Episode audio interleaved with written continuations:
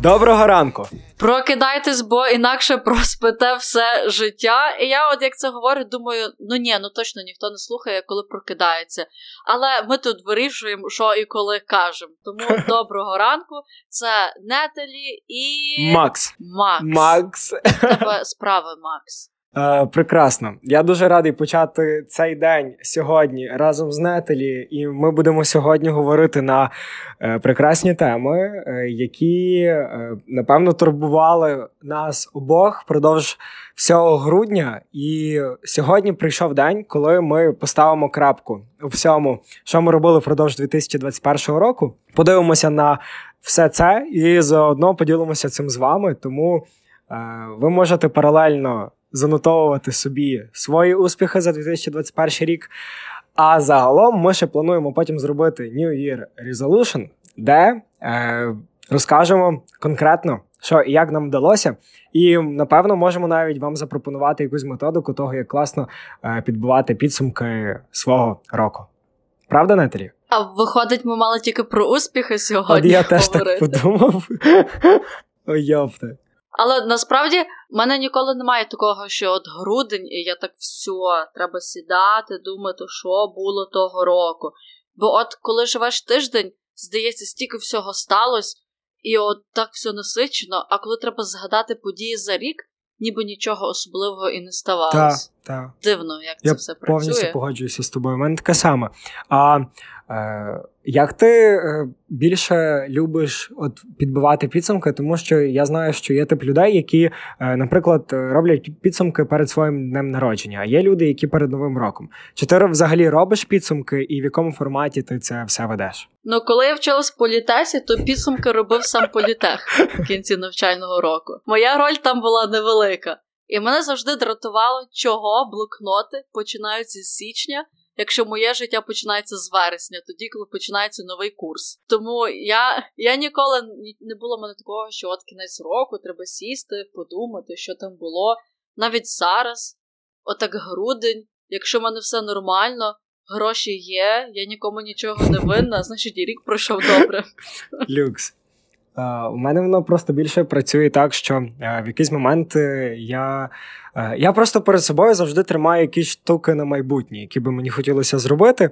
І е, завжди я старався якось цей процес е, е, автоматизувати і зробити так, щоб після того, як я проживаю якийсь період життя, щоб воно зразу в мене було десь зафіксоване, щоб е, я це все не забував, е, що я взагалі зробив, тому що, на- наприклад, на моменті, коли треба писати резюме, е, що я робив двічі за своє життя, то в тебе з'являється пункт, а що ти взагалі реалізував? А я залучений до великої кількості проєктів, які такі короткотривалі, але які все одно є важливими, і моя роль була там цікавою. Тому, коли я дивлюся на підсумки року, я дуже часто переглядаю проекти і такий вау, я тут був, тут був, тут зробив. І здається, що в проміжку е, твого там місяця тижня ти робиш дуже мало, але якщо подивитися це все на рік, то таке враження, ніби ти за рік пару життів прожив. Та, але що якщо ти там щось собі запланував? От скажімо, я планувала на початку року, що я там прочитаю 40 книжок до Дельти.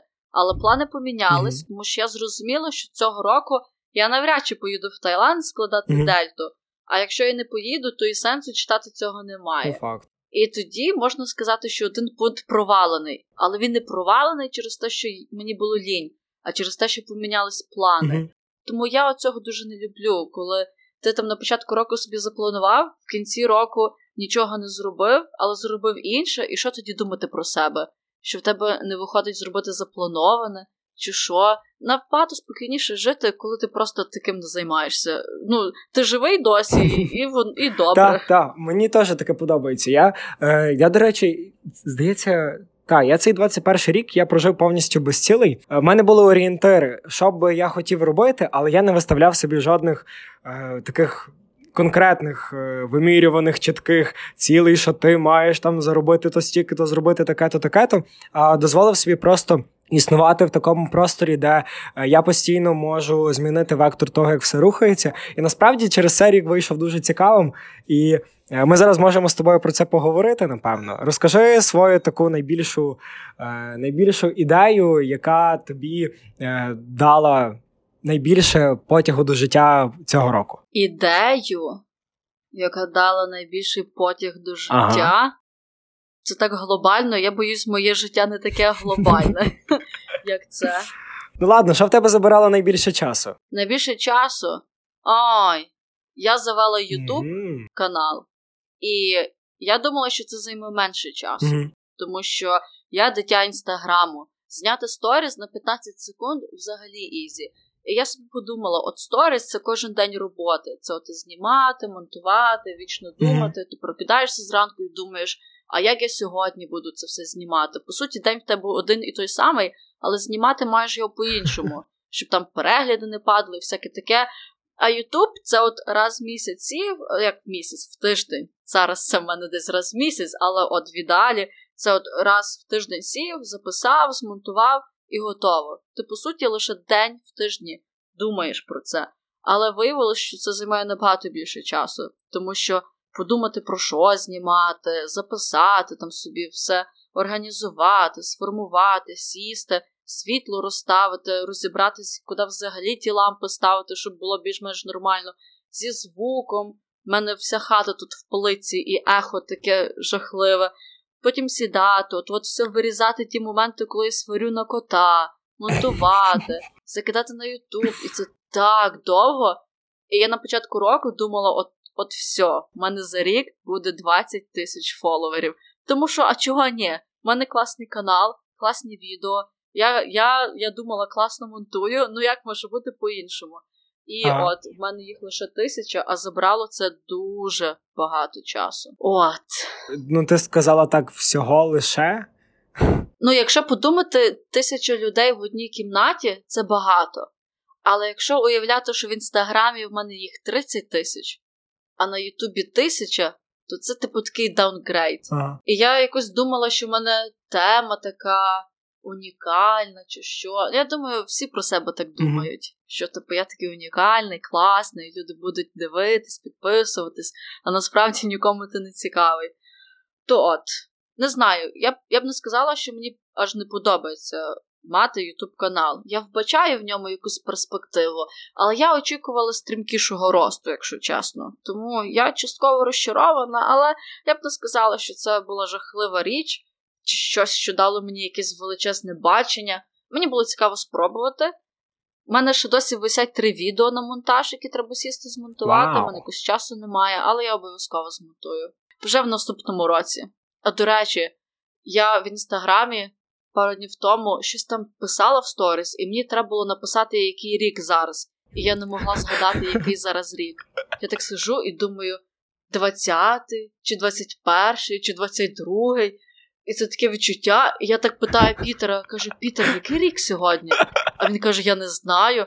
І я гуглю. Я пишу в гуглі, який який сьогодні рік. Це було дуже дивно.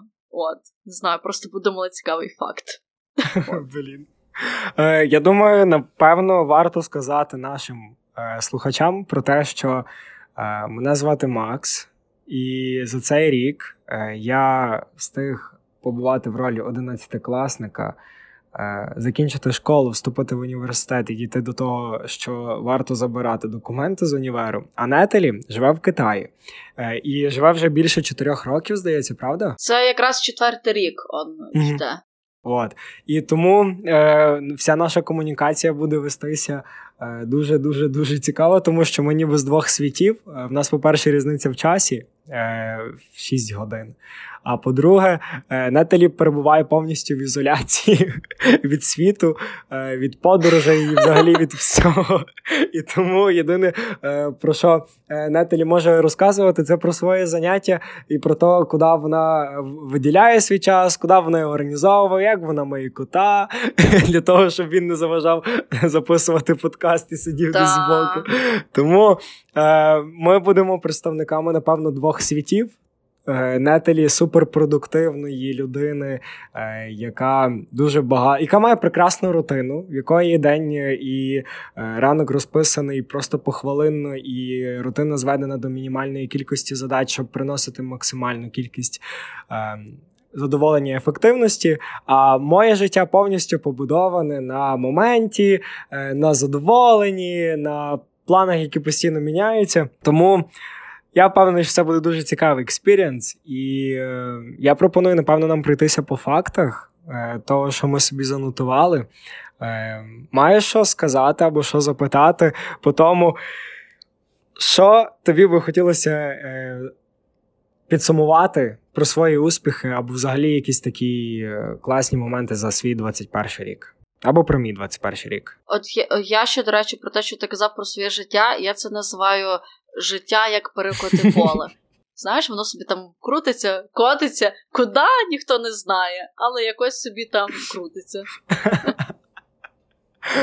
Так, ну дивися, я маю відбиватися, чи я маю е, просто прийняти цей факт, і ти займеш е, в нас. Е. Це це можна сприйняти як комплімент. А. Ну, в принципі, нічого поганого немає.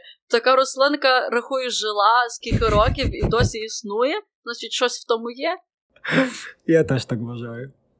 Так, але от одна з моїх глобальних ідей загалом на життя це те, що коли я перебуваю в такому стані, е, де в мене дуже багато є всякого вільного, то я маю дуже багато там класних ідей, того, що я би хотів би зробити, і перебуваю в такому класному піднесеному настрої. І мені здається, що наступний рівень після цього це є організація свого часу для того, щоб е, вийти на кращий рівень балансу загалом в житті, тому що якісний сон впливає на твою е, працездатність продовження. Те, що ти в себе кладеш, їжу, воно теж впливає. І мені би хотілося рухатися до, е, до такої. Організації свого часу, щоб вона не обмежувала мене, а навпаки, додавала мені більше е, кайфу і більше можливостей е, того, що як можна робити. Mm. То десь тут замішано рішення кинути універ. Напевно. Бо універ забирає багато, забирає багато часу. Ні, е, універ е, в універі просто хренова система, тому е, він часу, ну дивись, він часу не забирає конкретно на виконання завдань, тому що я їх не роблю. Але забирає то, що я про нього думаю. І тому треба позбутися цього тригеру, і щоб можна було використовувати час на більш прикольні речі. Ну от якщо вважати, що це твій перший пункт, бо це є один з твоїх пунктів, що mm-hmm. сталося в цьому році, і що можливо станеться, бо ти збираєшся документи забирати. Я вважаю, що якщо є можливість, скажімо, мати якийсь диплом, от пофіг який взагалі, просто бумажку, що він в тебе є. Філософський там факультет, психологія байдуже, завжди треба його мати. Бо, наприклад, я от живу в Китаї по робочій візі, і ти нема от просто ніякого способу, щоб ти нормально жив в Китаї довгий час. А робочку, робочу візу, тобі дадуть от лише, якщо в тебе є диплом і пофіг який. От буквально, просто диплом бакалавра з любої спеціальності тобі дають візу. І от банально банально уявити, ти хочеш там в Таїланді пожити, а тобі кажуть: ой, Макс, ну ти класний, ну але без диплому візу не зможемо зробити. Натурі, Боже. Ну і справді є такі ситуації, особливо в тих папірцях візових і тому всьому. В них там чіткі правила. І якось обідно було б втратити якусь можливість. Бо не знаю, ти не захотів думати про універ. Mm. А універи вони всюди стрьомні. От, от ну насправді думаєш, тут в Китаї добрі універи, Тут е, не знаю, кожного місяця є новина, як якісь студенти з даху універу кинулись, бо вони витримують тиску. Всюди універи стрьомні. Ну, така собі, якщо чесно. Я коли вчилась по літасі, думала, ця філологія, все там якось так погано, я переведусь на інший факультет, кращий, mm-hmm. але всі вони однакові. Ну, дивись, в мене є ще час, щоб подумати. В мене тільки сьогодні почалася сесія. Тому е, в мене є прекрасний простір для того, щоб е, вирішити, що як я з цим буду робити. Тому що, як виявляється, я за останні три місяці не навирішувався, не постійно е, займав собі цим голову. І тепер в мене є ще більше часу для того, щоб про це все думати. Коротше, тому е, це такий свій пункт, я би не хотів з нього починати, і це дуже багатогранна сторона, яку, мені здається, можна буде обговорити в якомусь з наступних епізодів. Е, напевно, давай перейдемо на щось таке цікавіше, того, що в тебе відбулося. Давай один пункт з того. Е, як взагалі будується твоє соціальне життя і того, як відбуваються зараз подорожі в час карантину? Е, яка взагалі у вас ситуація в Китаї з тим всім? Чи ти куди з'їздила? Ну, дивись, те, що я, типу, закрита в Китаї, так, це ніби мінус. Ні, я можу поїхати в Ки... я можу поїхати з Китаю в будь-який момент, але я не зможу вернутися назад. А мені треба мати можливість вернутись. Тому, в принципі, та, я ніби закрита в Китаї. Але з іншого боку, Китай, він ж по суті займає просто чверть планети. Він ж гігантський той Китай. Тому, якщо якщо думати, що ти можеш подорожувати по Європі, то Китай більший, аніж Європа. Тому виходить, ти більш закритий, ніж я, якщо ми беремо до уваги територію. Блін. Ну, дивись, один ноль. Але от і навіть то, що я закрита в одній країні, мені здається, я встигла багато де поїздити. Наприклад, я була в Шанхаї. Не пам'ятаю того року чи попереднього, ось ці от межі року в мене дуже стерті, тому що я ще й в школі працюю. Для мене рік починається в вересні, а закінчується в червні. Mm-hmm. Новий рік для мене нічого не означає. Це просто день, коли я не працюю. Ой, як прикольно, та й все. Але я, в принципі, була в Шанхаї, в Шенжені декілька разів, бо я живу поблизу в Жухаї. Не знаю, чи ти знаєш ти Жухай, але Жухай біля Макао. Макао близько до Таїланду, отак собі зв'язуй. Mm-hmm, okay. uh, я була в Юнані. Юнань це біля Тибету, Яншо. Це це гори, які на китайській двадцятці. Не знаю, чи хтось бачив китайські двадцятки, але просто. І от найкраще місце, де я була, це місто Ціндзядзе або Джінджадже. Це, якщо ти дивився фільм Аватар, то там оці гори аватару, що висять повітрі. А, ти сказала фотки, я бачив. Да, це чувак, який був сценаристом чи ким, він травелив там по Китаю, подивився на ці гори і подумав: вау, зроблю собі фільм такий. І там справді гори такі. Але мінус в тому, що ми поїхали туди в погану погоду, все, що ми бачили, це туман. А коштує там все дуже дорого, тому що там, типу, величезні скелі пробитий ліфт і ти щось там 700 поверхів, чи скільки, чи 700 метрів, не знаю, але дуже високо. Mm-hmm. Їдеш на ліфті. Крутяк. Це найвищий а, ліфт, що є ззовні. Типу не в будівлі, а ззовні. От. В принципі, мене гріє думка, що я там була. Я мало що побачила з того, що бачили люди в кращу погоду, але не впевнена, що буду їхати туди ще, mm-hmm. тому що о, ми ще купили собі таку скреч-карту. Ти це знаєш, монеткою стираєш, і там, типу, де ти був. І ми купили таку карту ага. Китаю. І ми помітили, що в нас так мало старту, тому що ми, по суті, їздимо по тих самих містах. Ага. Бо це якось легко, знаєш, от поїхати в Шеньчжень, я знаю, куди йти, що дивитися, що мені там подобається. В Шанхаї в мене є там мої улюблені райони. А поїду я в Пекін і взагалі не знаю, що там робити. І перші пару днів ще треба буде роздуплятись. Але не знаю, треба якось е, почати travel ити по нових місцях. Але знову ж таки, я собі думаю, та, треба, треба. А коли вихідні, я їду в Гуанчжоу, яке за 10 хвилин звідси, де просто нема вулиці, на якій мене не було. От, але не скажу, що подорожі аж аж дуже постраждали цього року. Звичайно, в мене були інші плани: там Японія, Корея, Австралія, Нова Зеландія. Але що, Китай це теж непогано. Теж, знаєш, якось якось тупо жити в Китаї 4 роки, а, наприклад, ніколи не бачити великої китайської стіни. Ти не бачила великої китайської стіни? Ні, тому що вона в Пекіні, а в Пекіні, от літом там дуже поганий клімат, типу, дуже погана екологічна ситуація, ага. тому що в них з одного боку пустеля, і там оці пустельні вітри, весь пісок е, заносять. У них дуже багато фабрик. Mm-hmm. І ти, якщо навіть в Ютубі вб'єш щось типу найгірше повітря в Пекіні, і там буде відео за якийсь 2008 рік, де от все жовте, і це не фільтр. Це в них таке повітря. Вони ходять в масці, там там дуже жахливо. А зимою, якщо туди їхати, там сніг. А я я живу в цій провінції Гвандон, де ніколи сніг не паде, тому що я не люблю снігу. І в мене навіть одягу немає. В мене худі це найтепліший мій одяг. І мені, щоб поїхати зимою на китайську стіну, треба ще цілий новий гардероб купити спеціально для поїздки. Це якось не дуже логічно. І я чекаю, поки вони вони щось придумають з тою своєю екологічною ситуацією в тому Пекіні, щоб я приїхала літом і там було нормальне повітря, не жовтого кольору. Блін, крутя. Це ну, це дуже раціональний підхід, е, не просто рватися за фотками і тим, щоб це побачити, а підходити до цього. Дуже раціонально, дуже класно. Ставлю лайк. Дякую. Що в тебе сталося такого? Най-най-най. Ну, напевно, най-най-най-най-най це було те, що е, загалом е, цей рік е, він був. Я напевно почну. Я я зачепну тему попереднього року. Е, Мені е, мені вдалося перед е, буквально тиждень перед тим, як почався всесвітній карантин, з'їздити в Польщу, в Краків з подругою. Ми просто зірвалися і поїхали туди. І після того здавалося, що все, весь світ наш. Ми просто будемо їздити туди-сюди, туди-сюди, туди-сюди, заробляти гроші для того, щоб тратити їх на подорожі. А потім лопанув карантин, е, і все почало. Ну, воно дуже сильно все закрилося. І відновлювати поїздки я вирішив з України і якось сталося так, що найбільше впродовж цього року я їздив в Київ. Я не пам'ятаю, скільки разів я там був.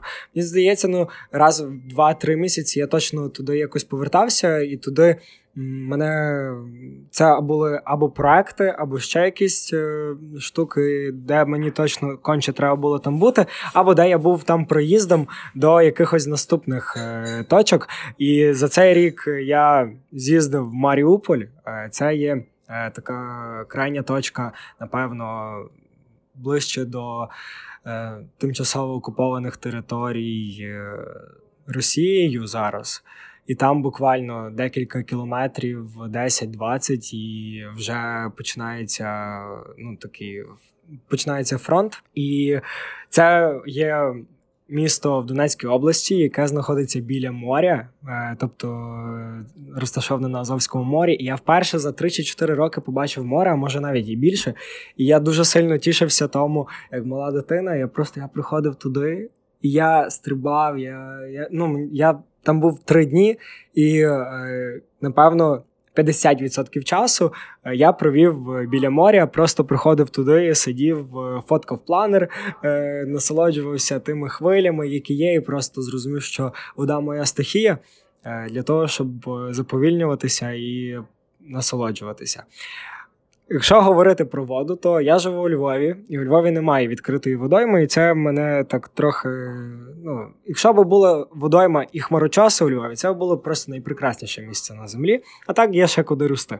Е, Тому, е, до, якщо мені треба була водойма, то я їздив в Тернопіль, і я Тернопіль реально став, напевно, якимось місцем сили. Е, я туди сідав на електричку. У мене, коли я ще був в школі, е, в мене уроки починалися 8.40 а 8.38 відправлялася електричка в Тернопіль. І я десь двічі чи тричі, замість того, щоб йти до школи, е, я просто їхав на вокзал і сідав на електричку, їхав в Тернопіль. Е, десь дві з половиною години мені забирала дорога. Е, я був 4 години в Тернополі, і потім сідав на електричку назад і приходив навіть швидше, ніж я деколи приходив з якихось своїх двіжок. Тому ем, ще де я був. Я ж їздив загалом по Львівській області, їздив е, в Трускавець відпочивати. Ну, але як це відпочивати? Там просто були наші друзі, вони знімали квартиру, вони кажуть, го до нас, ми поїхали до них. Е, просто буквально на декілька днів. Стрий так їздив. Е, ну і загалом, напевно, цей рік для мене це було. А, стоп! Я ще їздив з командою працювати своєю в Шешори, це Івано-Франківська область біля Коломиї. Ми там провели здається, більше тижня. Е, в дівчинки з моєї команди там е, була е, така, як ну, як дача, і ми там працювали, насолоджувалися, ходили, купалися на річці, ходили там в ресторан, їли, самі готували їсти. Було, Був прекрасний просто час. От я недавно це згадував. Я дуже рідко загалом згадую минуле і ностальгую за чимось. Я більше, от мене. Мій погляд спрямований на майбутнє, е, то, що треба зробити, і то, що хочеться зробити, і на те, що я можу зараз зробити. І я дуже рідко обертаюся і дивлюся назад. Ем, і, Але коли цей момент стається, це такі якісь дуже теплі спогади. Тому, так, якщо підсумувати, то я, напевно, був в Києві, в Маріуполі, Трускавці, Тернополі, Стрию, Івано-Франківській області. Ну і загалом у мене є ще дуже багато міст, які я не відвідав. А, ще я в Рівному був. Я проводив. Коротше, хоч історію розкажу, то як я провів останні дні свого літа. Ну, давай, давай. Е, В мене є подруга, звати її Вікторія. І е, вона мені вечором пише, це здається, 28 28 серпня. Дзвонить мені вечором і каже: Макс, які маєш плани на завтра? Я кажу, та не знаю, та вроді би ну, там, стандартно щось там піти зробити. Каже, їдемо в Київ. Тому що інша наша подруга вона вона переїхала вчитися в Київ. Е, то для мене незрозуміле рішення. Ну, принаймні, просто я я, я не розумію, як можна вчитися в Києві зараз, тому що там дуже стрімкий темп, там дуже все далеко один від одного. І в тому плані мені Львів більше подобається, але я би хотів точно якийсь проміжок часу пожити в Києві. І я на це все орієнтувався якраз і думаю, та го в Київ, поїхали. І ми їхали стопом. Там, звичайно, є. Ну, ми доїхали туди прекрасно. Ми спочатку їхали на одній машині. Е, яка везла ще дві машини зі Швейцарії, їхали з пацаном, який нам все розказував. Коротше, дуже крутий був. Е, до Києва доїхали на Тойоті, нас висадили на Хрещатику. Е, далі ми провели прекрасних три дні в Києві, а після того вернулися до Львова через Рівне. Тому я за три дні автостопом намотав, напевно, більше. Скільки більше. Тому що я їздив до Києва стопом потім з Києва до Рівного стопом і з Рівного до Львова стопом. Я не знаю, скільки це кілометрів, ну напевно, десь тисяча кілометрів є. Вау! Це був мій перший досвід стопінгу. Я просто такого подорожі, подорожі автостопом взагалі не дуже люблю. Я люблю знати, що в мене є mm-hmm. квиток на потяг, я точно їду, в мене є місце. Я приїду, в мене є готель, де мене чекають. Отак, знаєш, я я не парюсь, типу, а як я далі доїду, а що далі робити, а де я буду ночувати. Не люблю mm-hmm. такого. Люблю, коли все отак сплановано, все налагоджено. Тобі просто треба перенести своє тіло з одного місця в інше, і все, і там про тебе подбають. От я таке люблю. От знаєш, я напевно я в тому плані представник до е, двох світів, тому що е, я якраз дуже і люблю от все проплановувати, так щоб була дуже класно спланована зустріч, що куди і як, щоб мінімальна була стаковка, якщо ми десь побуваємо проїздом.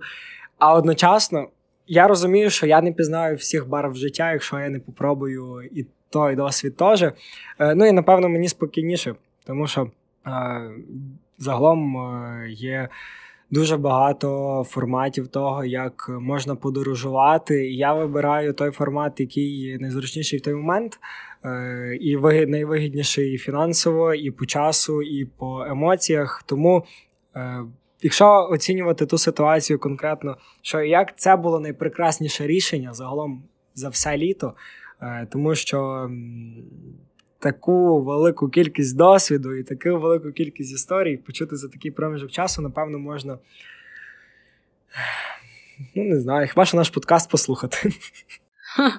У мене цього року ще трошечки і намітилась б подорож на балі на так років е, один-два. Розкажи, розкажи це. Літом у мене був дуже стресовий період. Хоча в той момент я ніби ні за що не хвилювалась, тому що Типу, ти хвилюєшся, коли ти не знаєш, що далі робити, якщо щось не, не те станеться. Я, типу, намагаюся так жити своє життя, що знаєш, як люди кажуть, що не можна думати про погане, треба посилати позитивні сигнали в космос, тоді там космос тобі віддячить, і от ті всякі речі для блажених. Я люблю знати, що якщо якась херня станеться, я зразу знаю, що робити. І От в мене була така ситуація, що в мене от кожного року закінчується віза китайська, треба робити нову. Зазвичай вони в цьому візовому бюро ніколи не придираються. Ти от раз там два роки тому подав документи, і вони просто продовжують.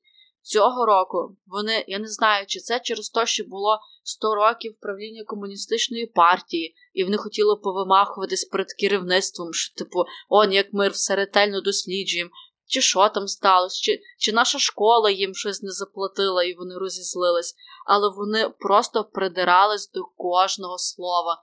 І Серйозно? от в мене, в мене така проблема. У мене така проблема з моїм дипломом. Я ж спершу отримала диплом, потім я вийшла заміж, і в Рахсі вони мене питають, будете міняти прізвище? А я щось навіть не подумала і кажу, та, буду. І в мене ж типу в дипломі попереднє прізвище, а в паспорті, всіх документах інше. І в Китаї я загубила свій диплом, і я загубила своє свідоцтво про одруження. Тобто, по суті, єдині документи, які в мене є, це паспорт і всякі копії тих папірців в візовому бюро. І вони, коротше, кажуть мені: в тебе в дипломі одне прізвище, а в паспорті інше. Ми не віримо тобі, що це твій диплом. Я їм кажу: ну come on, народ, ну два роки тому все було нормально. А вони такі, ні, ні, треба принести. А в мене немає свідоцтва про одруження. Ні, в мене є оригінал, але немає перекладу. А переклад їм підходить тільки той, який робить посольство Китаю в Україні, яке закрито через пандемію вірусу, але яке працює досі в Афганістані. Це їхнє консульство китайське. Не розумію, чим Україна небезпечніша, але перекласти я його не могла. Я поїхала в консульство. В консульстві мені що якось там папірець написало, що та, це свідоцтво про дружня правильно. Але консул зробив помилку в моєму імені. В мене в імені дві букви I, а він написав дві букви L. Я цього не побачила, дала в тому візовому бюро. Вони, походу, теж не дуже ретельно дивились, тому що вони потім ще до чогось іншого придирались. І в мене вже в WhatsApp був контакт чувака з Балі, якому я просто надсилаю скан паспорту, і він мені через три дня присилає візу на 6 місяців. І я просто думала, що якщо мені не вийде відкрити китайську візу, я відкрию візу на Балі і поїду на Балі. Поживу там півроку, а там подивлюсь. Може, ще півроку продовжу, може китайську відкрию. Бо якось в час пандемії мені не дуже хотілося е, думати, що я повернусь в Україну і буду там жити з тими карантинами, снігами і з тим всім. І і от, Але в мене в мене ще все класно вийшло з тими документами, тому що, по суті, там не було причин придиратись, тому що в них вже були оці всі папірці, не знаю, вони просто захотіли причепитись до мене. Mm-hmm. Але вони також причіплялись до людей, в яких от от є чувак, який не одружений. В нього є диплом, паспорт, але в наших дипломах ж є ім'я, прізвище і по батькові. Але ніде в світі більше немає по батькові. В паспорті в тебе тільки два імені: типу, ага. ім'я, прізвище. А а в дипломі чомусь три, а китайці вони не розуміють цього, тому що в них немає такого. В них є ім'я сім'ї і твоє ім'я. І вони пишуться навіть разом як одне. І вони дивляться на два документи і кажуть: тут два імені, а тут три. Ні, то не твій диплом. Йой. А як ти доведеш це? Тому в твоїй країні ж є три імені, а не два. І це люди от місяцями ходили, там щось по посольствах, по тому всьому щось доказували, що це їхній диплом, що це їхній паспорт. Треш. О, так було стресово. Я вже думала, що все. Я вже навіть думала, який одяг я буду брати на балі, що мені там більше знадобиться, в якому я районі буду жити. Думала, що буду жити в Убуді, тому що там в мене є один друг. Але одне гірше що було, та, я можу поїхати на балі, не така велика проблема. Де я буду брати гроші на балі? Мені потрібно мати гроші, щоб існувати. Та нічого, ти запустиш якесь навчання, якийсь курс, як як, як ті. Е, ну, типу, тож на барі всі їздять. Е, е, духовно просвіщатися і насолоджуватися. Ну, типу, це більше моя історія, звісно. Але ну, я думаю, що якщо треба гроші, то ти би щось точно придумала. Запустила запустила би курс Хочеш жити на балі, як я? Я тут живу, тому що в мене є там список авторських афірмацій, авторська медитація і цвяхи, і цвяхи, на яких треба стояти мого власного виробництва, на якими, над якими молилось 20 балійських жінок, щоб їх благословити. Спеціально для вас. От такий такий бізнес би хіба запускала. Дивись, не просто 20 балійських дзвінок, а 20 цнотливих балійських дівчаток, яким, е, які народилися там в жовтні. Ну, це, це ну, Наталі, тобі ж треба буде підтягнути трошки, звісно, то все. Ну, але так, гарно, гарно. Да, ні, Мені здається, що мої підписники вони е, з адекватніших людей в цьому інстаграмі. Вони на, на таке не повелись. Хіба б треба було рекламу в когось з тих блажених купити? Ну, то, я думаю, що то було не проблема щось придумати. До речі, якщо говорити про інстаграм, маєш розказати про інстаграм загалом? Ой, інстаграм. Був був в мене, значить, аккаунт колись, на якому було 30 тисяч підписників. Я якось вилогінила з нього, чи що, його заблокували просто на рівному місці. І я от не розуміла. Одні люди, в них там і казино, і і голі тіла, нічого немає проти голих тіл, але інстаграму таке не подобається. І я думала, чому я?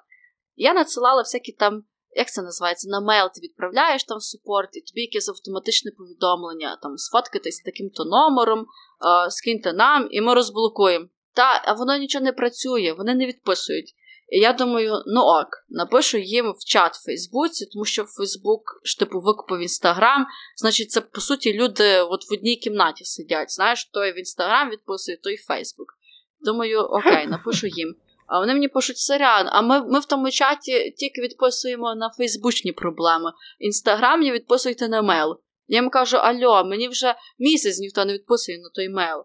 І я якось так схарилась з тим відписуванням. Вони кажуть: ой, sorry, в нас там карантин, всяке таке, пандемія, нема людей. І я зайшла чувака, я не знаю, як він це зробив, я йому заплатила, він відновив мій інстаграм. Але потім мене якось Мене роздратувало те, що в мене, типу, 30 тисяч підписників, а переглядів. От коли я тільки відновила інстаграм через півроку, в мене було 6 тисяч переглядів в перший день. Я думала, вау! От з такими переглядами можна щось класне мутити. Uh-huh. А потім вони почали падати, падати, падати. Просто як якась лавина, яка котиться на низ. І я щось думала, чого це так стається. У мене ніби історії класні, там візуально все круто в сторі виглядає. Це правда. Та, в мене там без інтриг всяких, знаєш, типу, ой, розбита машина, завтра скажу, що сталося. Знаєш, без, без такого в мене було. Я думала, може, через то людям не цікаво, тому що вони за півроку їх вже розбалували ці інтриги, айфони і це все. І я думаю, все, я заведу новий аккаунт, почну там все наново. І там ніби все нормас. У мене там десь біля тисячі підписників десь 700 переглядів в хороший день. Вау. Але зараз я отак думаю, і що мені робити з тим інстаграмом? Я не я не дуже бачу себе як блогер, який безмежно продає рекламу, угу. тому що не знаю, в світі і так стільки сміття, оцього одягу, коробочок з ікеї за 3 гривні і от того всього. І виходить, що я мушу це брати собі додому, щоб агітувати інших людей, це теж купляти, а потім викидати. Якось це не oh. стикується з моєю не то, що життєвою філософією. Просто я не хочу брати речі, щоб потім їх нести до смітника. От mm-hmm. У мене не так все екологічно е, свідомо. І не знаю, а рекламувати щось просто по по тексту, типу, знаєш, тобі скидають, скажіть про нас то-то-то, і все. Це mm-hmm. теж якось mm-hmm. не дуже. Тому що, по суті, я нічого не знаю про якийсь сервіс чи магазин, а маю робити так, щоб інші люди хотіли там щось купити. А що, якщо там все погано, що якщо це скемери? Виходить, це все я? І я не знаю. І це якось так так тяжко. От, наприклад, я рік тому пам'ятаю, я рекламувала якусь онлайн-школу а, з китайської мови.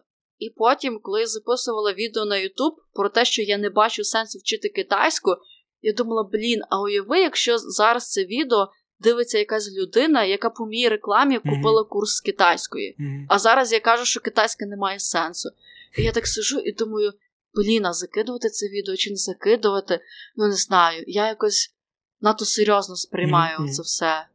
Хоча б не знаю, от зараз. Якщо ти вибереш, не знаю, любий інстаграм аккаунт, де від 10 тисяч підписників, там отак сторіс, де я п'ю каву, реклама, реклама, реклама. Я йду там на двір в зал, реклама. Я щось купила в супермаркеті, насправді це теж підставна реклама.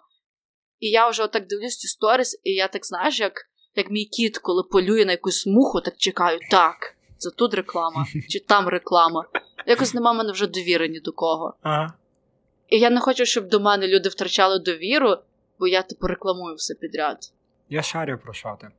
Мені здається, я шарю про що ти. Так.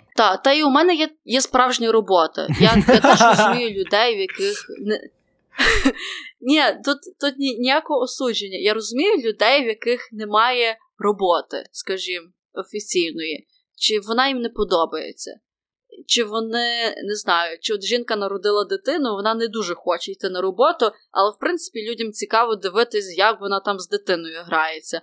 Вона ж теж має якось заробляти гроші. Ти ж не можеш просто сторіс стріляти отак 40 штук в день. І не знаю, і нічого за це не утримувати. Це типу круто заробляти на чомусь. Але коли я думаю, скільки я можу заробити за годину занять англійською з китайським учнем, і скільки я можу заробити за рекламу, то не знаю. Мені якась реклама якось взагалі не, не дуже потрібна фінансово. Але якщо раптом хтось би захотів купити в нас рекламу на подкасті, то блін, нам дуже треба, тому що нам треба нормальні мікрофони. Це правда. Бо я зараз сижу в кафешці, записую на iPhone, а паралельно е, говоримо ми з Нетелі через е, ноутбуки і е, планшети. Тому так, ми будемо раді підтримувати якісь класні ініціативи і ідеї, якщо вони реально хороші. Е, тому що, так, ми напевно, ну, я би сказав, що ми підходимо до цього так більш свідомо і цікаво. Ну, принаймні, Нетелі так Нетелі так точно, і то, що вона розказала, ну і я зі свого боку стараюся зі всяким лайном не зв'язуватися. Ну, але якби мені довелось поїхати на балі, і в мене би там точно не було б роботи, тому що на балі я навіть там школи ні разу не бачила. Я навіть не знаю, де я би могла свої, свою роботу вчителя англійської там застосувати. І напевно там я би теж бралась за рекламу. Ну чуєш, е, мені здається, що це просто називається раціональний, ну реально раціональний здоровий підхід загалом до всього, е, особливо до реклами. Тому що е, незважаю, дивись, розкажу свою ситуацію. У мене у мене скільки? Ну, десь дві тисячі підписників. Так, так, десь ну, тако, в районі двох. І е, вся комунікація з ними відбувається на тому, що я роблю. Тобто я транслюю якісь свої проекти, я транслюю свої ідеї і не беру е, інших людей на рекламу, хоча мені пишуть, тому що я розумію, що це не є той, ніби. Я дуже свідомо ставлюся до того, що я транслюю в мережі, і які думки я транслюю в мережі. Тому що я розумію, що умовно в мене там є аудиторія людей, які там дивляться мої сторіс, і яким там 20 а є так само аудиторія, яким там ну, 14-15. І те, що я скажу, вони то почнуть робити і тим користуватися. І навіть те, що я просто буду розказувати і чим ділитися, воно все одно буде мати якийсь вплив, тому що зараз світ повністю побудований на впливі. Одна людина впливає на іншу, і я своїми будь-якими діями впливаю. Тому мені е, дуже приходиться часто. Ем, я дуже часто роблю сторіс. Взагалі, я не люблю сторіс. Типу, от я реально, я сторіс не люблю. І загалом інстаграм не люблю, тому що це є гра, в якій ти ніколи не виграєш, тому що там треба змагатися за увагу, треба змагатися за за підписника. З Інстаграм не буде тебе просувати, якщо ти не будеш е, утримувати людей на своїй сторінці. І тобто там треба докладати дуже багато зусиль, прям дуже багато зусиль, і все зникає через 24 години. Буду брати дуже грубо. І контент там коротко тривалий. Якщо ти зробиш відео, в якому ти будеш розказувати щось на 10 хвилин, його з меншою ймовірністю подивляться, тому що заходять на платформу для розваг і для того, щоб просто відволіктися від свого світу. Я розумію, що я такий самий споживач інстаграму. І більше е, слідкую. Тобто, ти говориш за це реклама, реклама, реклама, реклама, там кава, реклама, реклама, реклама. Я давним-давно відписався від таких людей. І Е, в мене в підписках е, в моїй інсті, напевно, десь людей 20-30, і вони поступово ростуть. І потім я в якийсь момент їх обрубую, тобто і чищу всіх людей. Е, тобто треба тримати гігієну в тому, що ти споживаєш, як мені здається. Тобто я для себе це так вибудовую. І те, що ти в себе кладеш, коли ти їси, це перше. По-друге, з ким з якими людьми ти спілкуєшся, і того, е, які ти думки взагалі пускаєш в свою голову від конкретних фізичних людей, але так само ніхто не говорить про ем, про твій віртуальний простір і те, що ти хаваєш в своєму віртуальному просторі. Тому я постарався забрати всі новини, які є, тому що я розумію, що та воно просто забирає в мене. Е, якусь увагу в голові, але я дуже спокійно живу без того, щоб е, що я там знаю, що десь щось не вибухнуло. Типу, повністю спокійно. Та я не зможу це обговорити, якщо ми там з кимось побачимося, але люди в мене в оточенні такі, з якими я про це не говорю, а ми говоримо про щось інше. Тому я не розумію, на що оточувати себе е, типу, якимись хреновими людьми. І єдине, що зараз в мене є, це те, що в мене є дуже багато знайомих, які дали мене в свої близькі друзі, і постять там дуже багато різного шлаку цікавого. І е, я коли заходжу в інстаграм, е, то ми там вони мені щось кидали, чи я їм щось писав, е, і там є їхні кружельці ці зелені. Я заходжу і дивлюся. Оце прям та штука, з якою з якою мені ще складно. От. Ну, я от я дуже люблю сторіс. Я так сильно люблю сторіс. От в мене є якась ідея, наприклад, я думаю, от би це розказати в сторіс. І я зразу думаю, так, який ракурс, може замінити фон, може там щось вирізати, взяти якісь там елементи, повирізати, ще щось, шрифти підшукати, розмір, це все. Я можу за однією історією сидіти десь хвилин 20, щоб зробити її класною. І я роблю так, що, наприклад, там зараз в сторіз є така річ, що ти коли її редагуєш, а потім виходиш, вона зберігається в чернетки. І я ніколи не публікую сторіс одразу. Тому що, типу, я прокидаю зранку, коли в Україні люди люди лягають. А якщо я якщо я прокинусь і сторіс закину, то типу люди будуть 12-ї ночі дивитися, як я каву зранку роблю. Це якось нелогічно. Тому це якраз круто, в мене є час все там підлаштувати, подумати. І я от всі сторі зберігаю там в чернетках для того, щоб дивитися, як вони виглядають візуально. Що? Ну дивись, якщо на, на одній історії текст вгорі, це означає, що на іншій історії він не може бути вгорі. Тому що коли ти перемикаєш, в тебе немає відчуття, що змінилась картинка. Якщо одне сторіс відео, наступна сторіс мусить бути якесь, я це я це називаю натхненне. Це типу ландшафт якийсь, кава чи ще щось таке. Якщо одне сторіс розмовне, отак обличчя, значить інший сторіс має міняти ракурс. Я дивлюсь за балансом білого, щоб не було такого, що, наприклад, ранкова сторіс дуже жовта, а далі йде дуже холодний відтінок. Я зразу це все редагую. І та, може здатись, на що я це роблю, та, якщо сторіс тривають 24 години. Але, типу, люди ж вони запам'ятовують, як це все виглядає. Це от як твій одяг. Ну, типу, для чого тобі вдягатись гарно, якщо ввечері ти будеш перевдягатись? Чи на, на наступний день знов треба вдягатись? Типу, люди тебе побачать, там, може, хвилинки дві, і все, всі забудуть. Mm-hmm. Але це, типу, як як твій стиль в інстаграмі. От люди заходять на мої сторіс, і їм навіть не треба дивитись на нік. Тому що вони знають, що тут тут тільки в одному аккаунті круто роблять сторіс, в моєму аккаунті. Це зразу зрозуміло, куди зайшов. Ну, не знаю, дивись, мені хочеться сказати, та до сраки, то все.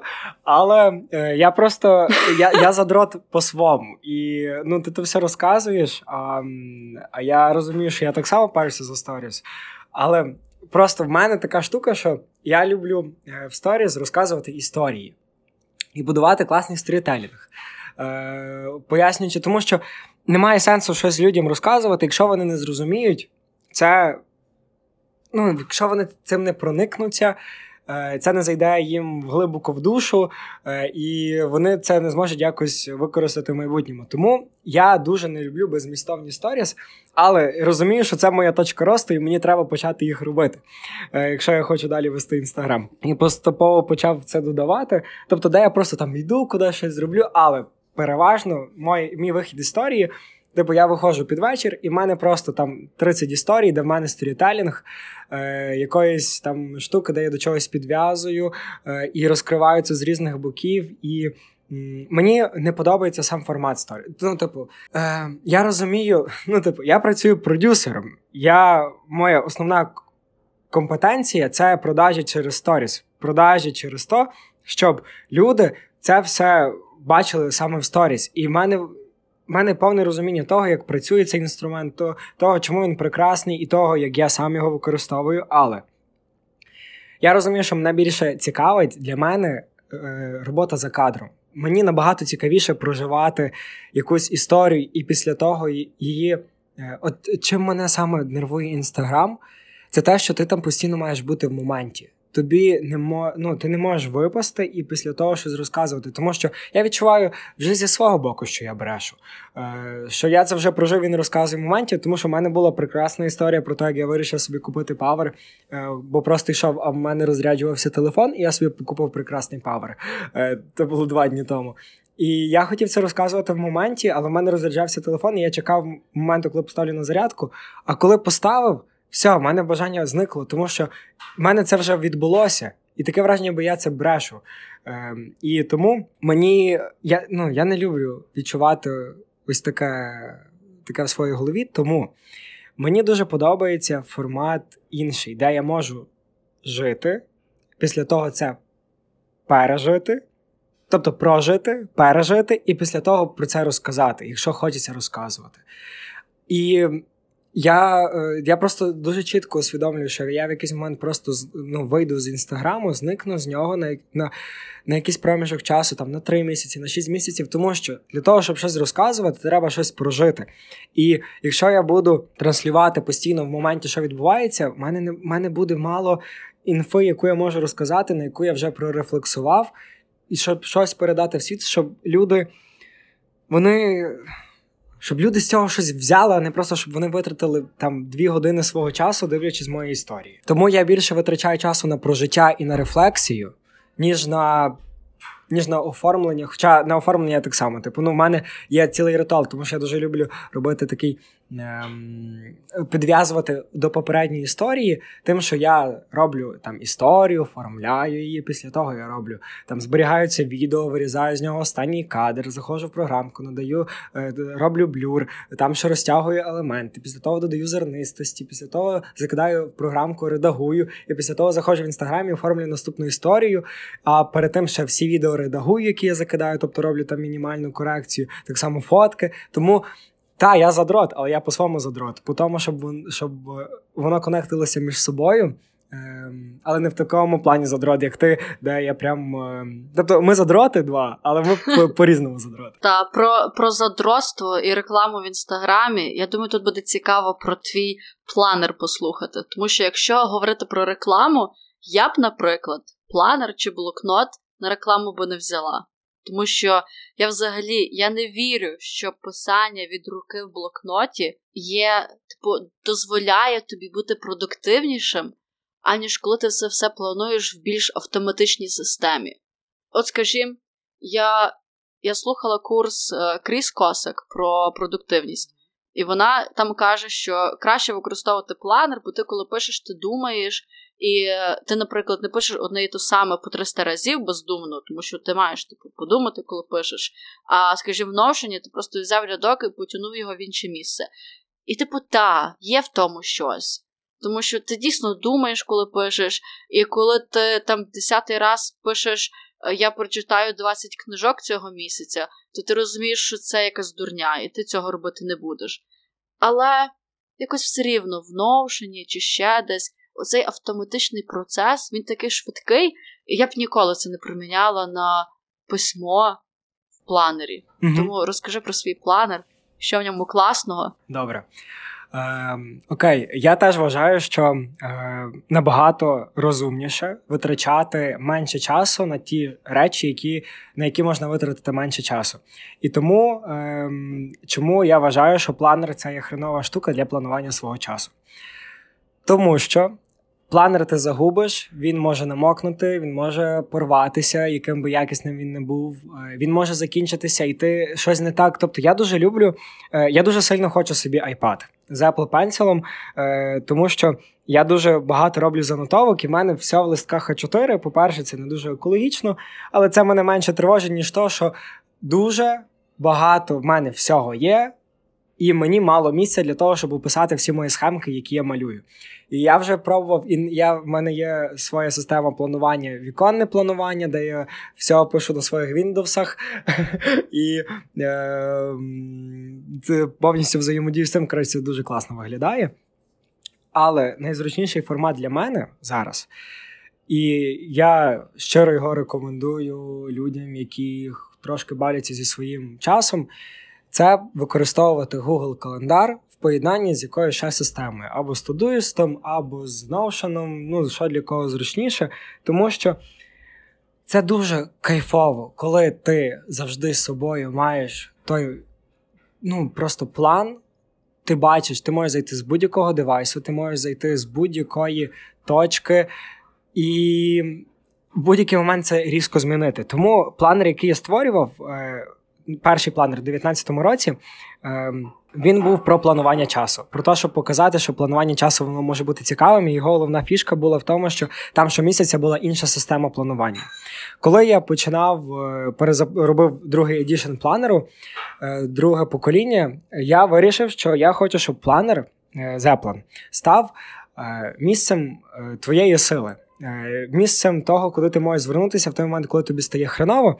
І зараз От давай тако, Нетелі, як ти вважаєш, запустити планер на 21 рік в кінці року? Наскільки це е, абсурдна ідея? Ну, якщо цей планер не починається з певного числа, він починається з 1 січня. Він починається з 1 січня. Ага. Хм, Ну я би я би собі такий не купила. Тому що, от що мене ще завжди дратувало в планерах, які починаються з 1 січня. В мене 1, 2, 3 і там до 7 січня нема справ ніяк. І і що я маю там писати? От, Оце мене завжди дивувало. Що я маю робити з цим планером половину січня, коли в більшості людей досі є канікули? Чому не почати планер от з вересня, коли в більшості людей починається там навчання, ще щось таке, або просто без чисел, просто щоб ти сам собі вписав день, сам відмітив, чи це понеділок, чи що. Тому mm-hmm. що теж буває день, коли ти нічого не робиш. Або в тебе настрій поганий, і ти тиждень нічого так. не робиш. І це от просто буде сім порожніх сторінок. Мене це завжди так дратувало. Я один раз купила такий планер і десь в кінці лютого його викинула, тому що було просто половина порожня. Дратувало мене це все дуже. Супер, дуже класно, що ти це сказала. Тому що, е, напевно, я би так само сказав, і напевно більшість е, наших слухачів так би само зробили, тому що звучить реально як абсурдна ідея. І мене теж так дратують планери, ось ці, де є одна сторінка, один день, і ще не дай Боже, все розписано погодинно. Тому що для цього давним-давно придумали електронні календарі, де все можна зробити, легко перенести, легко побачити з будь-якого девайсу, навіть якщо в тебе немає планера фізично з собою. О, це прям повний треш. Я не розумію, навіщо таке далі робити і навіщо таке далі купують, якщо, типу, є людина, яка затестила електронний календар і все-таки повернулася до такого формату, то розкажіть, нам буде цікаво, можете написати або Нетелі, або мені в інстаграмі. Ми, Ми почитаємо. І може і розкажемо про це в наступному випуску, одному з наступних випусків. От є є планери для того, щоб подумати. Знаєш, mm-hmm. ти там щось подумав, записав собі, щоб думку не втратити. Отак mm-hmm. ти кажеш, не писати на папірцях чи ще щось таке. У mm-hmm. мене для цього є годинник, на якому є програма Drafts, де я надиктовую, і те, що я диктую, з'являється одразу на айфоні, на планшеті, на маці. І звідти я це все переношу в Notion. Тобто, все, що я роблю, певний момент воно потрапить в Notion. І мені вже не треба цей блокнот гортати, а що я записала mm-hmm. там в такий-то день. Просто Ctrl-F, Command-F, все. Кайф, я розумію, про що ти. Е, Тому е, оцей зараз планер, який я буду запускати, е, насправді від планера лишилося лишився тільки формат, що це є формат книжки, в якому є перша сторінка місяця, на якій є ілюстрація, в кінці місяця є цитатка, є порожні сторінки, які ти можеш порожні сторінки в крапку, які ти можеш використати, як ти захочеш. І ем, декілька колекцій, наприклад, як колекція музики, де ти можеш записати свою улюблену музику, занотувати, колекція фільмів, колекція хочу. І цей формат створений для того, щоб дуже якісно проаналізувати свій рік, який в тебе якраз відбувся. І це дуже кумедно, що наш перший випуск збігається з цією темою, тому що е, я 26 числа я вчора вирішив буду проводити е, презентацію продукту, презентацію планера. Е, і якраз е, зараз я це все стараюся запакувати, бо декілька днів тому я дійшов до того, що це все можна зробити і в такому форматі. Е, коротше, всім власникам планера буде йти паралельно листівка з QR-кодом. І ця листівка з QR-кодом буде перекидати на Notion простір. Спеціальний створений, де буде дуже багато шаблонів, пояснень того, як працює аналіз, як як, як проаналізувати свій рік, е, конкретні питання для аналізу, для чого це треба зробити. Тому що ми постійно рухаємося вперед без фіксації свого попереднього досвіду. І ем, не знаю, як в тебе, тому що мені здається, в тебе життя таке більш е, вже більше перейшло на позицію дорослості і стабільності, але особливо для людей, які зараз є студентами і. Людьми, які просто загубилися, дуже важливо зафіксувати точку. Е, на якій вони зараз знаходяться, і проаналізувати своє попереднє життя, особливо свій попередній рік, і витягнути з того дві категорії речей: активи, які ти зможеш використовувати надалі, просто побачити, що вони в тебе є, а не обесцінювати їх, і просто витягнути спогади для того, щоб залишити їх в минулому, е, щоб момент, коли тобі буде хреново, тобі просто можна було їх переглянути. І для на основі цієї інформації рухатися далі. Тобто зараз Zeppelin 21-го року буде виконувати функцію. Е, такого аналізатора, інструмента для аналізу, в якому ти зможеш повністю побачити весь свій прожитий рік, зафіксувати точку, яку на якій ти знаходишся зараз, і це не про це не про виставлення цілей, це не про ем, про рух далі, це про аналіз свого майбутнього. І коли ти це зробиш, в тебе автоматично само собою. Почне з'являтися бачення твого майбутнього і того, що ти будеш робити далі. І тому я дуже хочу реалізувати ось цей проект для того, щоб люди нарешті нормально проаналізували те, яке життя вони прожили, і побачили конкретні активи, які вони зможуть використати в майбутньому. Тому що, ну блін, я реально я просто по собі навіть сужу. Я от коли я говорю про тебе, я можу зразу сказати: Нетелі живе в Китаї, вона вчилася в політесі. Е, вона їздила в Америку по work and travel. Е, в неї є сельта, вона готується до Дельти. Е, ну, по Дельту то вже зайве. Вона готується до, до Сельти.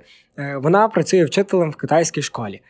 І я це все знаю, тому що ти мені це повідомила. Але ми дуже часто не знаємо, що повідомити іншим людям, тому що ми самі не знаємо. Тобто, ну інші люди не мають що сказати про нас, тому що ми самі цього не розуміємо.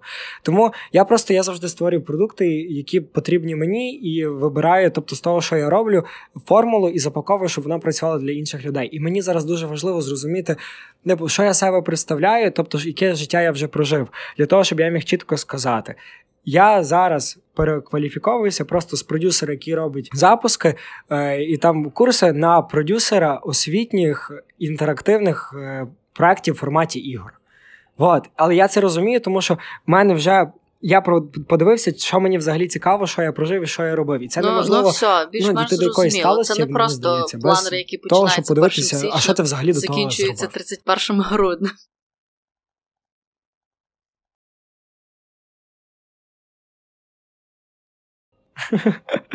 Так, так.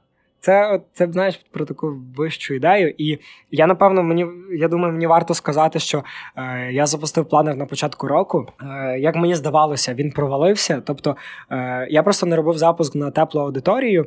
Е, я просто сказав, що я роблю планер, і більше е, після цього жодного разу не згадував про це в своєму інстаграмі або на ще якихось своїх платформах і використовував для, е, для того, щоб просувати цю ідею повністю холодний трафік. Тому що з холодним трафіком я не працював, і ми залучали амбасадорів, залучали.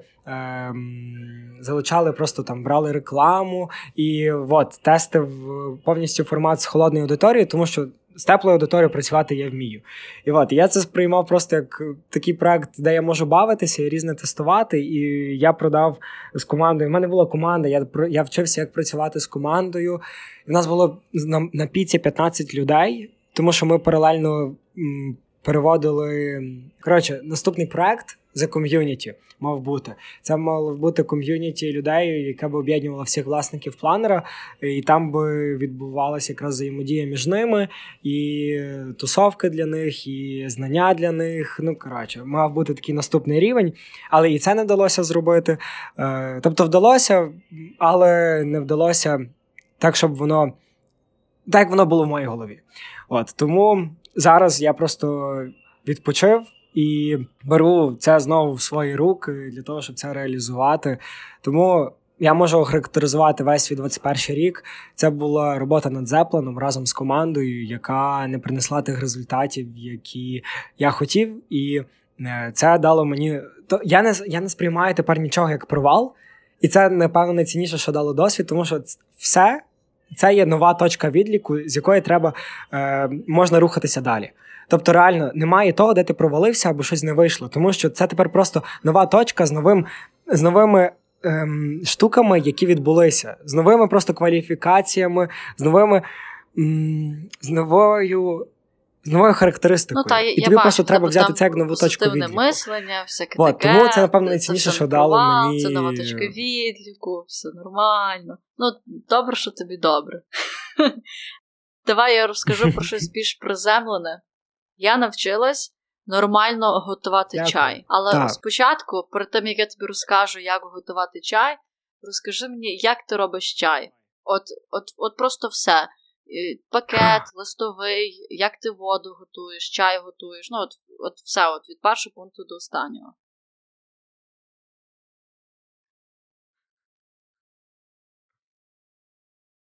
Е, Добре, дивися, я я найперше скажу, що я прихильник води.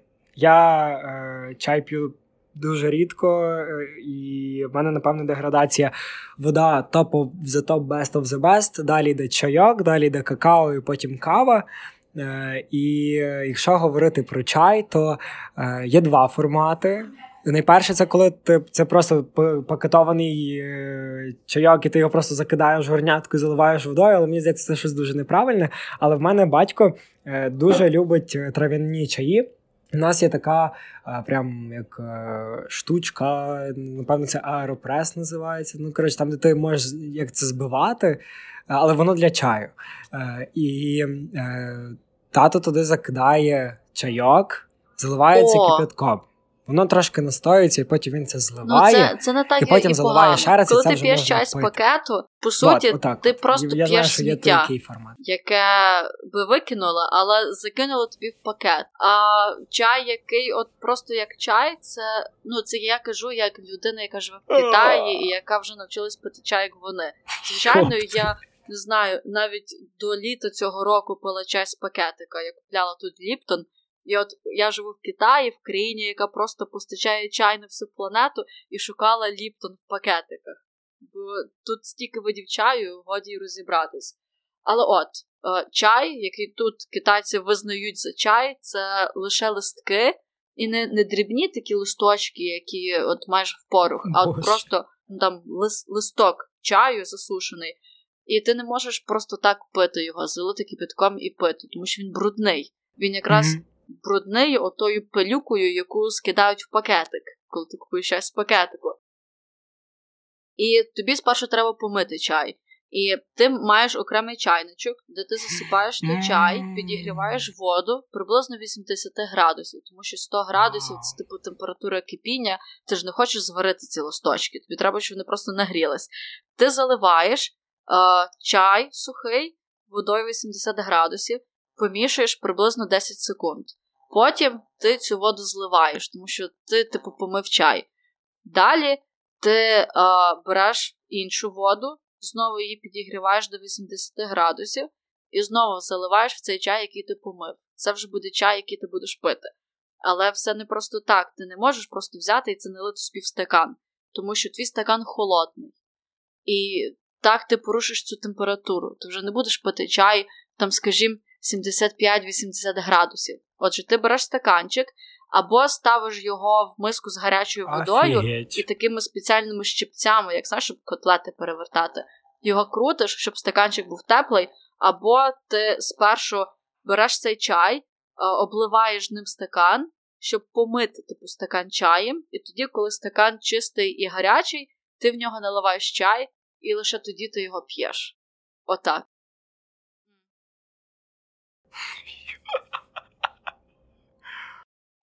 Знаєш, що я щойно згадав?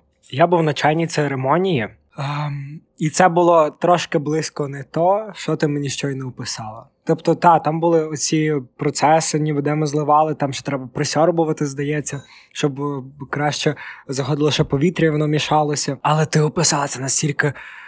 Настільки широко і настільки. Ну, тепер просто зрозуміло, що за чим. Ну, тобто, знаєш, не просто тобто, злив воду і залив, злив воду і залив, а ти описала, що горнятко не тепле, порушується температура. Так, і я коли це Заливаєш дізналась, перший раз, я це собі, пилюка. е, От я Е, хотіла вау. давно купити Як я тепер буду нормальний пити чай. той звичайний Але чай? тут стільки їх видів, все китайською підписано, і він досить дорогий. І я думала, зараз я витрачу там 500 гривень на чай, а він буде несмачний, і що я буду робити з тим чаєм.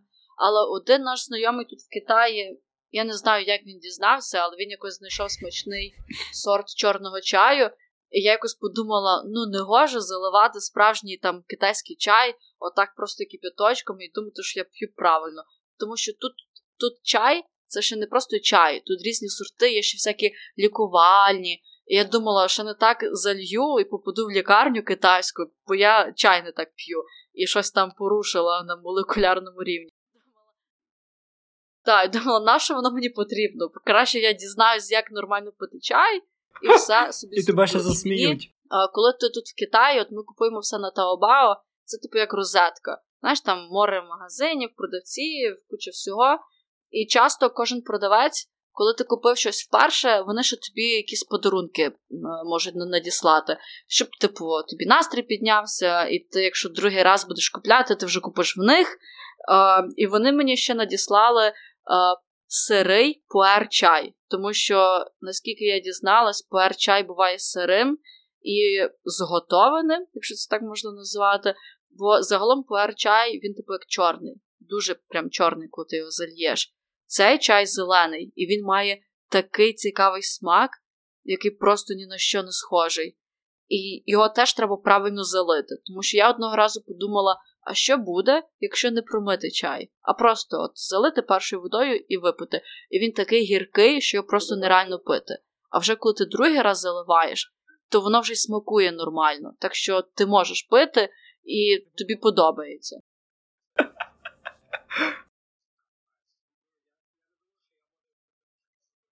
Вау, це, це, це, це так цікаво. Це Тут ще стільки є Ну, різного я, чаю. Я не думав, що От, я можу отримати я таке думала, задоволення що чай від того, як ти те, розказуєш має про приготування чаю. Типу, ну бо що ще може бути чаєм? А коли ми поїхали в Джинджаджі, це от та провінція, місто, де гори, як в фільмі Аватар. І в них так був, в них був такий чай, який, от якщо вас, якщо в когось з вас були хомячки, то цей чай схожий на какашки хомячків. Але він дуже смачний. Він смакує, як вівсяне печиво. Ну, виглядає погано, але якщо про це не думати, просто пити собі, то нормально, смакує так цікаво. Він дуже крутий чай був. Жаль там, жаль, тут все китайською. І я купляла цей чай десь там в селі в якогось дядька на вагу. І я зараз навіть не знаю, як купити такий самий чай на Таобао, бо він мені це засипав все в пакет, без ніякого іерогліфу, без нічого, навіть не знаю, як це все прошукати. Але от чаї, я от я ніколи так не кайфувала від чаїв, як от останні місяці тут. Коли мені вже так набридло, що я каву вічно п'ю і ходжу вічно в той Starbucks. Знаєш, там люди, які на мене підписані в інстаграмі, думають. Вау, як би хотілося жити так, як Нетелі, взяти собі піти в Starbucks і там пити каву. Але в Старбаксі кава далеко не найкраща. Я цього літа поїхала в Юнан, це біля Тибету. І практично вся кава, яку роблять по Китаю, це кава, яку вирощують в Юнані. І я там ми познайомилися з власником одного ресторану, який чи то його якісь родичі вирощують каву, чи що. І я в нього за 20 юанів купила величезний пакет зерен, за який я б е, в магазині нормальному заплатила би десь 100, а якби це були зерна Старбаксу, то десь 400. І це просто найкращі зерна в моєму житті. Я зберегла його контакт, і в мене просто закінчуються зерна. Я пишу йому, що він мені надіслав. І я не знаю, що я буду робити, коли поїду в Україну чи ще кудись. Хіба треба йому казати, що він мені надсилав туди? Тому що от Starbucks і ті всі кав'ярні, оцей чай з пакету, воно все таке жахливе, коли от ти попробуєш насправді, насправді от каву, яку вирощує чувак, з яким ти познайомився. Це все так по-іншому вже. Мгм. Знаєш, знаєш, це як е, це як спробувати один раз е, вести нормальний інстаграм і брати на рекламу та, когось нормального. Та. А до речі, і про потім каву. тобі не захочеться ти, брати, ти чув колись, е, ти чув колись, що існує така кава, а, що от зерна кави їдять якісь тваринки, які схожі Давай. на на скунсів чи ведмедиків. От, вони та, вони ці тваринки називаються лувак, здається. Ну вони в Індонезії живуть. І от Та, і вони люди дають цим потім. тваринкам ці насінинки, тваринки їдять, але їхній шлунок не може пере- перетравити зерна. Він їх, як би це сказати гарно, щоб це не звучало погано, висирає ці зерна.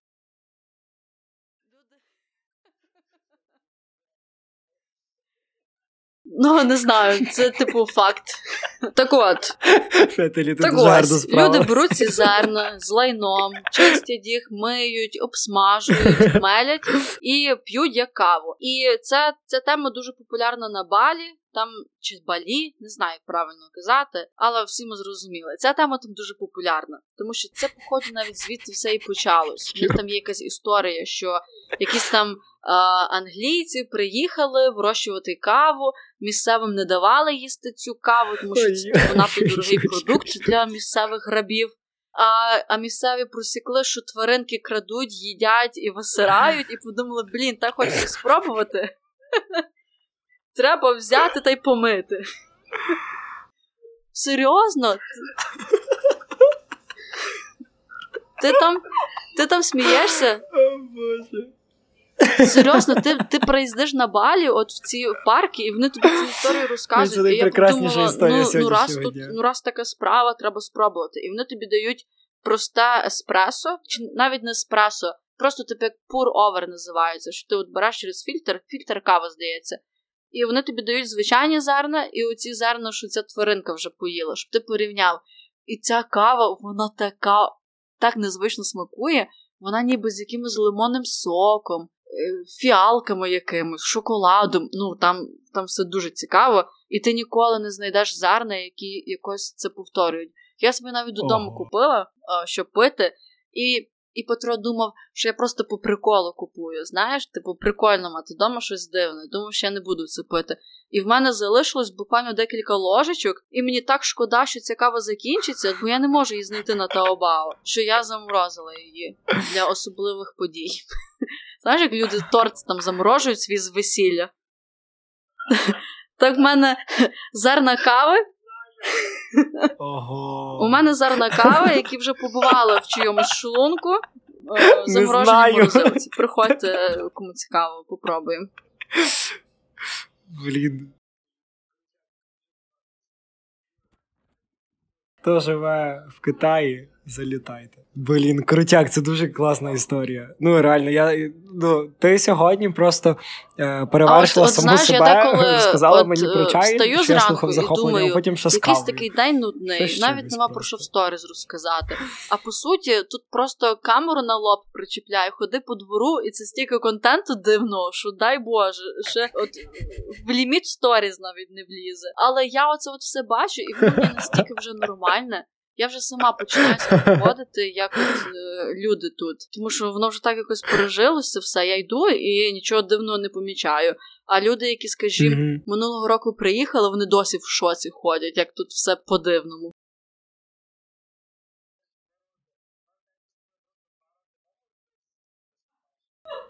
Та що ти, ти сама була в шоці перші два роки. Я пам'ятаю, як ми з тобою просто два роки тому, здається, зідзвонилися вперше. І ти кажеш, та тут все так дивно, вони таке їдять, тут булочки такі, такі, такі, такі, такі, тобі розповідала, Ти, ну, що знаєш, китайці ну, їдять. Там вже просто, то вже а. Та навіть не тільки китайці. Я бачила, що і на Балі вони таке їдять, і в Таїланді. Це здається якась азіатська фішка. Що от беруть курку, скажімо, ну як скажімо, курку беруть. І коли ми їмо курку, чи уявляємо, як виглядає ціла курка в супермаркеті, вона без голови і без ніг, тобто без ніг, на яких є пальці. В Китаї куряча грудинка це от найдешевша частина курки. Це м'ясо, яке по суті нікому не потрібно. Тут найкраща частина Так. курки це ноги, де от є шкіра, кіхті, пальці. І я завжди твою думала, що за дурня, як це може бути? Чому така неїстівна частина така дорога? А знаєш, в чому ти. прикол виявляється? Я я вже чую, ти напевно плачеш. Але слухай, то все дуже логічно. Чому? Отже, отже, народ, ви готові?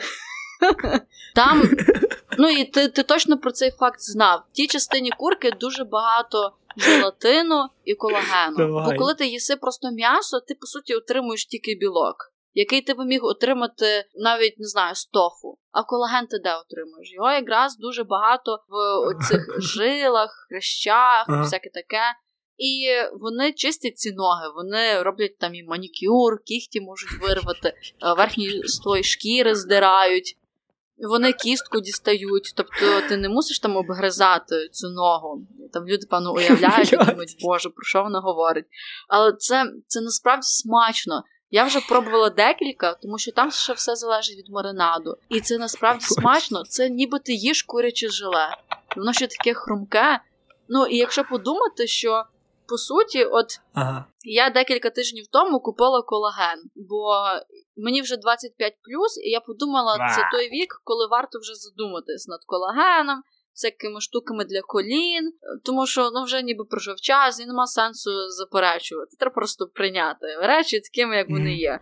І я заплатила за нього десь 400 юаней. За банку колагену, який смакує як шоколад. Mm. Потім я дізналась, що це рослинний колаген, а в рослинному колагені, виявляється, є колаген, який не засвоюється, і я, по суті, дурно протратила гроші. А купила би трохи собі тих курячих ніг і рахуй натуральний колаген, який смакує ще непогано.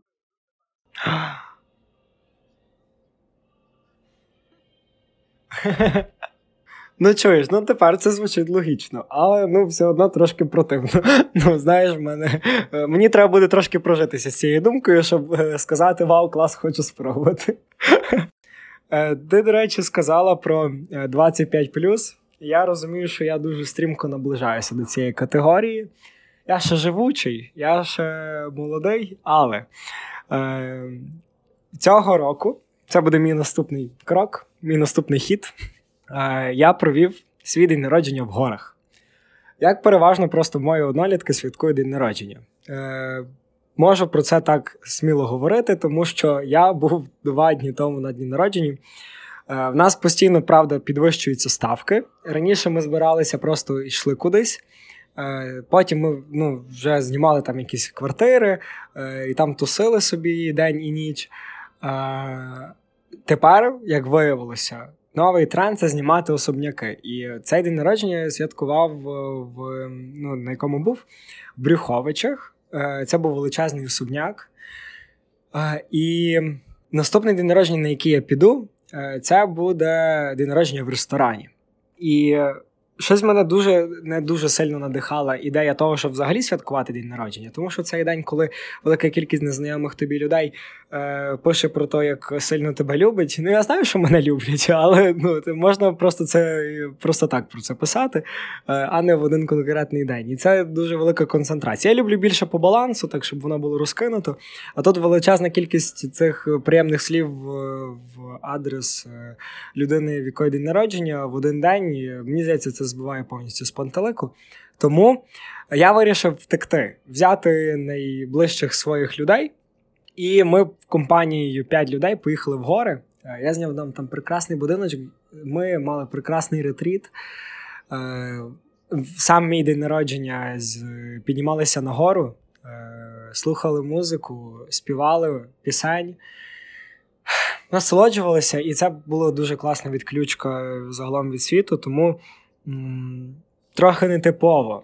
То, як це відбулося, враховуючи те, як переважності. Ну, тобто, це, напевно, стереотип, але все одно.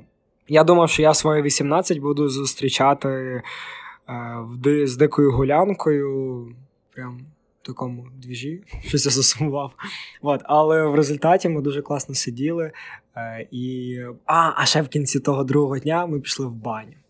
Ну, бачиш, типу, то вже, то вже я вже старьо, таке, що вибирає попаритися, піти в гори, більше тако чимось насолодитися, таким неземним чимось трохи вищим, а не набухатися. Тому, е, Хоча ну, є різні типи того, як це можна все робити, і мені подобаються всі. А Але я так, вирішила перенести свій день народження і е, прям піднімався на гору. Мій день народження в лютому. І лютий це той місяць, де мені здається, Як це? немає жодного місця на планеті, де буде хороша погода. Тому що в Україні це сніг, який починає танути. На Балі це дощовий сезон, вічний дощ. В Китаї теж дощовий сезон. Ну, по суті, в цій в цій всій частині світу це сезон дощів, в іншій частині світу це сезон снігу. І, можливо, не знаю, в Флориді трохи краще. Але що, це одна точечка на всій планеті. І я подумала, чому я це терплю вже 25 років? Прийшов час зробити свій день народження в такий день, в який мені зручно. І я вирішила його перенести на приблизно півроку назад, щоб мені не було на рік більше. Знаєш, не святкувати на рік більше, а святкувати ніби на півроку менше. І мій день народження тепер 4 серпня. Тому хто хотів мене вітати 26 лютого, можете міняти дату у своїх Google календарях на 4 серпня. І якщо комусь цікаво, чому 4 серпня, тому що 26 люте, та там дві цифри 2 і 6. 6 мінус 24. Офігеть. Тому 4 серпня. От і все. Мгм. Це дуже логічно. Так, бо я подумала, що Ну, от знаєш, там от е, Блін, в крутяк, Петра це дуже- є мрія відсвяткувати свій день цікаво. народження там колись на яхті, тому що у нього день народження в липні. Він, в принципі, може це зробити. Чи поїхати на балі і серфити на свій день народження? Та, він теж може це зробити, тому що в липні нормальна погода на балі, більш-менш. А я що можу зробити в лютому? Сніг вже починає танути, на лижах не покатаєшся. В Азії паде дощ, навіть на двір не вийдеш. По суті, нічого. І я вирішила взяти та й поміняти все. От, шкода, це не можна зробити офіційно, тому що там, типу, пенсійний вік, всяке таке. От, на, на останок, мій останній пункт це те, що Ну, я купила ініціатива кота цього року. От. От і він. Та йди з Богом, що ти хочеш? І він дуже дратується. Він мене дуже дратується, коли по хаті розставлені штативи. Я не розумію, в чому його проблема. Ми взяли його маленьким котиком. Не те, що знаєш, його десь там били штативами, його якась китайська сім'я. Ні, він виріс. Він виріс в нормальному середовищі, але. Так, він як він як бачить штативи, Ага. в нього просто щось, щось вселяється в нього дике. Е, Але ну, загалом кльовий кіт. Я з ним поводжусь більше як з собакою, щоб він думав, що він пес, а не кіт. І він навіть виходить погуляти в коридор, типу як в загальний коридор, знаєш, під'їзд там на поверсі. І в нас є сусід, який, я не знаю, що з ним не так, але він просто виходить на коридор, стоїть біля ліфту і грається в телефоні. Хоча він живе десь там навпроти. І кота це дуже бісить. Так бісить, що кіт виходить в коридор, дивиться на цього чувака, м'явкає на Ага. нього, а цей чувак, виявляється, боїться котів. А мій кіт від цього кайфує. Йому це кайф приносить це от, е, злити людей.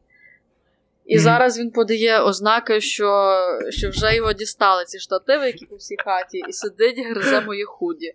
Тому я думаю, що це класний момент, щоб закінчити. Мені здається, ми записуємо це все діло вже десь дві години. Мгм. Але я змонтую, буде, напевно, трохи коротше. Тому, Максиме, що тобі хочеться сказати на кінець?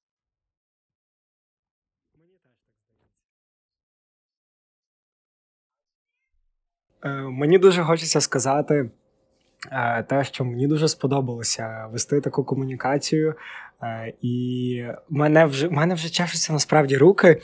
Е, Записати наступні випуски, де ми будемо конкретно говорити е, про техніки, які ми юзаємо, про наш досвід, як ми вели загалом е, і як ми організовували свій час. Тому я дуже з радістю буду, буду, буду чекати нашого моменту наступного епізоду. І так, і на цьому моменті ми з вами прощаємося до наступних епізодів. І гарного вам дня! Бувайте!